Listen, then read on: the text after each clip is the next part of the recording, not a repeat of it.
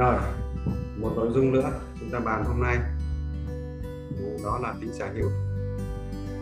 Ừ, tính sở hữu là cũng là một dạng tính cách tự nhiên. Là một tính cách tự nhiên chứ không phải là, là chúng ta nghĩ rằng tất nhiên là nó hình thành từ môi trường. Nhưng cái môi trường đó từ bao lâu? Không phải là trong hiện tại đâu mà thật chính xác là từ trong quá khứ và nó hình thành đến đến cho đến hiện tại thì nó cũng là một dạng cấu tạo tự nhiên. Do vậy cái tính sở hữu này nó cũng là một sự tồn tại trong đời sống hàng ngày mình sở hữu là gì?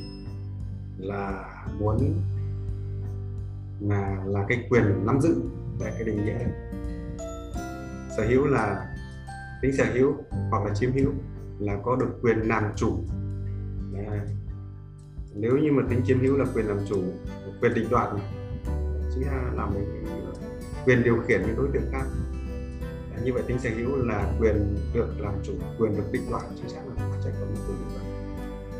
Quyền điều khiển những đối tượng khác. Đấy, rất đơn giản. Để chúng ta hiểu tính sở hữu. Đấy là một đặc điểm. À, người có tính sở hữu có đặc điểm gì? À, thường đưa ra yêu cầu phân định. À, có nghĩa là cái này của tôi cái này của anh chị cái này của tôi, cái kia của anh chị. Có nghĩa là luôn đó là họ đưa ra một cái nhu cầu phân định. Cái sự phân định này đánh giá nó bằng cái gì? À nó là của tôi đúng không? Thế thì phải ghi tên tôi vào. Hoặc là hoặc là đánh dấu bằng cái cách nào đó, nó là của tôi. Thế thì cái đặc điểm phân định này giống như chúng ta chúng ta lưu ý là chúng ta hãy quan sát cái con thú trong rừng. Tại sao mà hoặc là ngay cả chưa cần thú trong rừng mà những con những cái con vật nuôi hàng ngày. Đặc biệt nhất là cái giống chó. À, nó sẽ có hay đi có cái hiện tượng là khi đi vệ sinh tè vào một cái gốc cây nào đó. Và những cái con khác mà đến cái gốc cây đó ngửi thấy cái mùi nước tiểu của con trước thì nó nhận diện ra đấy là có một con khác. Rồi nó sẽ tránh thì cái cái cái đặc điểm đó chính là một trong những cái đặc điểm nó vẫn tính phân định xác định được ranh giới xác định cái ờ, cái phạm vi. Đó. hoặc là chúng ta gọi là dán nhãn đặt tên giống như là ờ, chúng ta có một cái sổ đỏ chứng nhận cái quyền sở hữu đất của mình. Chúng ta đứng tên của một cái phương tiện xe máy đấy là chính là một trong những yêu cầu về phân định. Chứ nếu như chúng ta không đứng tên thì quyền thì cái quyền sở hữu này tính sở hữu này nó không xác lập. Sở sở hữu là cái, cái việc mà nó ghi nhận những cái những cái cái cái, cái, cái thực chất gọi là quyền làm chủ hoặc là quyền định đoạt điều khiển của đối tượng khác. Đối với quản lý nhà nước thì người ta gọi là quyền. Đối với ờ, đối với những cái vật mà ờ, vật dụng chúng ta gọi là quyền định đoạt do vậy là sự như đối với cô vợ của ta thì ta chỉ có quyền thôi làm chồng. Chứ đừng có nói là ta có quyền sở hữu. Chỉ được quyền làm chủ làm chồng thôi không được quyền sở hữu như đồ vật của mình thì mình được được quyền định đoạt. Đồ vật của mình được quyền định đoạt. Có nghĩa là cho, mua cái đối tượng phân định thì chúng ta quay lại tiếp đối tượng phân định. Đó chính là nó sẽ có những cái giấy tờ liên quan hoặc là được ghi danh hoặc là được công nhận bằng một cách nào đó. Đúng lại nó phải có phân định. Đụng đến cái cái hàng rào đó là tôi biết là đất nhà ông kia còn đâu trong cái phạm vi hàng rào này là đất của tôi cái sự phân định này. Thì đặc điểm của những người tính sở hữu luôn luôn có nhu cầu là gì? Làm rõ, phân định ra cái này là của tôi, ghi tên tôi vào đây. Cái kia là của bạn, ghi tên bạn điểm mạnh của tính sở hữu thì sẽ có những cái gì? Bản chất của sở hữu là nó tạo ra động cơ thúc đẩy nội lực cá nhân. Giống như mình có muốn sở hữu một cái ô tô không? Có có thích vậy thì nó sẽ thúc đẩy cái nỗ lực cá nhân này lên. Bởi vì mình muốn có một cái ô tô của mình thì mình sẽ được quyền tự do lái đi đây đi đó. Mình không phụ thuộc vào cái việc là người khác. Tranh đấy, giành đấy. Thì nó sẽ thúc cái đặc, cái cái nhu cầu đó nó sẽ làm cho cái động cơ thúc đẩy nỗ lực cá nhân. Giống như chúng ta cho con chúng ta một phần quà phần thưởng nào đó, thì nó được sở hữu, thì nó sẽ, cái động cơ học tập nó sẽ cao hơn thúc đẩy nhu cầu chinh phục. Tạo ra một thế mạnh riêng. Đặc thù của nó là tạo ra thế mạnh riêng. Giống như chúng ta giữ được nhiều tiền, thì đồng nghĩa với việc là chúng ta có nhiều quyền để làm phiền người khác, hoặc là để sai bảo người khác. Nó tạo ra cái nguồn lực cái mạnh riêng này cho nếu chúng ta không sở hữu được nhiều tiền thì chúng ta khó mà sai bảo người khác. Nên đặc thù là cái nguồn cái mạnh riêng để kiểm soát, làm chủ. Đặc thù của nó như vậy cái mục đích cuối cùng của sở hữu. Chỉ để làm gì? Đây là kiểm soát và làm chủ. Đó. như vậy là cái ý nghĩa của cái tính sở hữu này. Cuối cùng chỉ để làm vai trò hoặc là kiểm soát kiểm soát là nắm giữ. Làm chủ ở đây có nghĩa là được được, một cái sự nhân bản Đấy, như vậy cái mục đích đến đó là vậy. Thì những cái người tính sở hữu này này thì thường thường nó, cũng là cái đặc điểm của những cái người hướng đến cái tính làm chủ bởi vì trong uh, kinh tế chính trị thì chúng ta thấy rồi. Uh, khi mà vật chất lên đến đỉnh điểm đỉnh cao thì người ta sẽ phát triển thêm một cái nhu cầu. Đó là nhu cầu làm chủ. Cho nên là những cái những cái người mà làm chủ doanh nghiệp giàu tiền nên rồi họ có thể tham gia tranh cử để họ được cái quyền làm chủ đất nước làm chủ cái, cái, địa phận nào đó. Cuối cùng sở hữu chỉ để phục vụ mục đích này các bạn đó là đặc điểm của tính sở hữu. Và tính sở hữu là quyền kiểm soát quyền sai bảo quyền điều khiển. Và khi chúng ta có nhiều tiền thì chúng ta có quyền. Nhớ chỗ này.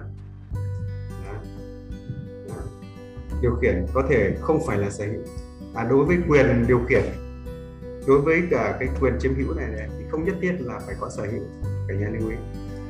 Chiếm hữu khác mà sở hữu khác. Chiếm hữu là giữ giữ hộ chiếm lấy. Còn sở hữu là lấy hoàn toàn về mình. Đó cái đặc điểm này. À, điểm hạn chế của tính sở hữu là khó buông bỏ. À, trong tính cách của con người đó khó buông bỏ có nghĩa là gì? Tính nắm giữ. Đặc điểm của nắm giữ thì đương nhiên là nó sẽ khó buông bỏ mắc kẹt vào những thứ đang nắm giữ. À, chúng ta càng càng có nhiều thứ thì chúng ta càng bị kẹt. Chúng ta càng nhiều tiền thì chúng ta càng, càng kẹt vào tiền. Càng có nhiều nhà thì chúng ta sẽ kẹt vào nhà. Mắc kẹt. Nghĩa là chúng ta bị dính chấp vào đó chúng ta sẽ mất tự do. Đấy. giống như chúng ta nhiều tiền thì chúng ta không dám đi chơi xa đúng không nhỉ trộm đó cắp mất chúng ta có nhiều nhà thì không vậy cho nên là càng nhiều của cải thì người ta càng bị mắc kẹt. Làm sao mà giải thoát được? Nên là cái này là theo cái nghiên cứu đạo Phật đúng như vậy. giống như nhà mà nuôi hai con chó, không đi đâu được. Bởi vì mình đi xa vài ngày là ở nhà chúng nó không ăn được, không có đồ ăn, chúng nó sẽ bệnh, hoặc là chúng nó sẽ sẽ nghèo mất đấy, mà chính chính là chúng ta bị mất kẹt. Cũng lại là vì hai con chó đấy mà chúng ta không nhìn à, là họ bị đau khổ khi bị mất đi và không có được thứ mình mong muốn. À đau cái cái sở hữu này nó sẽ gây ra một cái hiện tượng đó là đau khổ. Nếu mình bị mất đi mình đang sở hữu nó mà bị mất đi thì rõ ràng là đau khổ. Rồi là mình không được thứ mình mong muốn. À mình muốn sở hữu cái kia mình mình không được. Thế là đau khổ đó như vậy là sở hữu này nó cũng là một cái cái gốc hình thành ra cái sự đau khổ ở đây Đấy, luẩn quẩn trong vùng động lực mất này. sở hữu thì luôn luôn rất lặng hai cái từ này được và mất. Đúng không hai từ này. Đấy. cho nên là cuối cùng có giữ được đâu? Thân mạng mình còn không giữ được thì huống chi là những cái thứ bên ngoài mình. Đúng không nhỉ mà con người ta cứ chiến đấu vì cái cái, cái được mất này, này. Thế là khi mình học được cái này mình mới hiểu rằng là con người, chính bản thân con người chúng ta là một cái, cũng là một cái vai diễn mà họ không ý thức được là cái sự được mất nó như thế nào. Chúng ta chỉ so sánh cái được mất với nhau còn đâu so sánh được mất với chính mình không biết. Nên là họ bị dính cái hiện tượng sở hữu nó bị hiện tượng và những cái người mà có tính sở hữu thì dễ có nguy cơ bị coi cao là tính ích kỷ cá nhân. Dễ bị người khác tránh xa, đề phòng vì luôn có tính toán đã có sở hữu thì bao giờ phải có tính toán. Cái này của tôi, cái này của anh. Đặc thù phải tính toán. Người khác chỉ quan hệ với mình khi có lợi ích. À nghĩa là bọn nó chỉ chơi với mình khi mình làm ra tiền cho nó thôi. Chứ còn nếu như mà không còn lợi ích nữa thì nó cũng giải tán như này cho nên cái người, cho nên cái tính sở hữu nó bị cái đau khổ là mà khi nó có giá trị thì người khác tới, mà khi nó hết giá trị thì người khác bỏ. Thấy chưa? Đó những cái người sở hữu về một cái đặc điểm này. Đó. ta cần ý thức được là mọi vật chỉ có tính tồn tại tương tương đối. Cái này mình biết theo một cái cách khác. Có nghĩa là mọi thứ chỉ tồn tại tương đối thôi không cái gì tồn tại mãi mãi. Ngay cái sự sống của mình cũng có giới cũng, cũng có giới hạn. Huống chi những vật khác. Có nghĩa là cái mạng sống của mình nó chỉ có, có ngày có giờ thôi không phải là vô hạn. Vậy thì những cái thứ được mất này thì làm sao mà làm sao mà tồn tại mãi được? Mà mình cứ cả cả cuộc đời khổ sở với cái này. Cái được mất. Biết chân nhận, nó chỉ là tính tồn tại tương đối. Nếu như mình biết nhận thức được tồn tại tương đối là mình cần giải phóng. Thì phải ngang thức. Như vậy đấy là một cái giá trị tương đối hay. Nếu mà nói về tính, ở đây là tính tính ngộ. Người có tính sở hữu phù hợp với việc kinh doanh buôn bán. À như vậy ở đây là cái vai trò của định hướng nếu như mà chúng ta nhìn thấy con mình là, nó hay có tính là cái này của con, cái này của con, thì đó chính là, đó chính là cái đặc thù là chúng ta biết nó làm kinh doanh buôn bán là quản lý kế toán, thủ quỹ, thủ kho ngân hàng. Nó thích nắm giữ mà, thì nó sẽ phù hợp với kế toán thật, thủ kho thật, thủ quỹ thật, ngân hàng, tài chính, ok. Đấy. rồi chúng biết chuyển hóa tính sở hữu rồi bây giờ mình sẽ phải học cần cái tính biết chuyển hóa tính sở hữu có nghĩa là thay vì sở hữu cá nhân, mình sẽ chuyển sang là nếu như mà chúng ta biết lo đủ cho mình rồi, thì chúng ta sẽ chuyển thành sở hữu tập thể. Thì nó sẽ an toàn. Bản chất của tính sở hữu nó cũng có gốc là tính bảo vệ. Tính gìn giữ. Tính biết bảo vệ cho mình, cho người khác. Đấy. nếu biết, chỉ biết giữ cho mình mà không giữ cho người khác thì sẽ bị luật cân bằng nó đối trị lại giống như là chúng ta giàu quá chúng ta tất chất vàng chất của trong nhà rồi chúng ta sẽ hút ngay cái bọn trộm cắp trộm cướp ở đấy.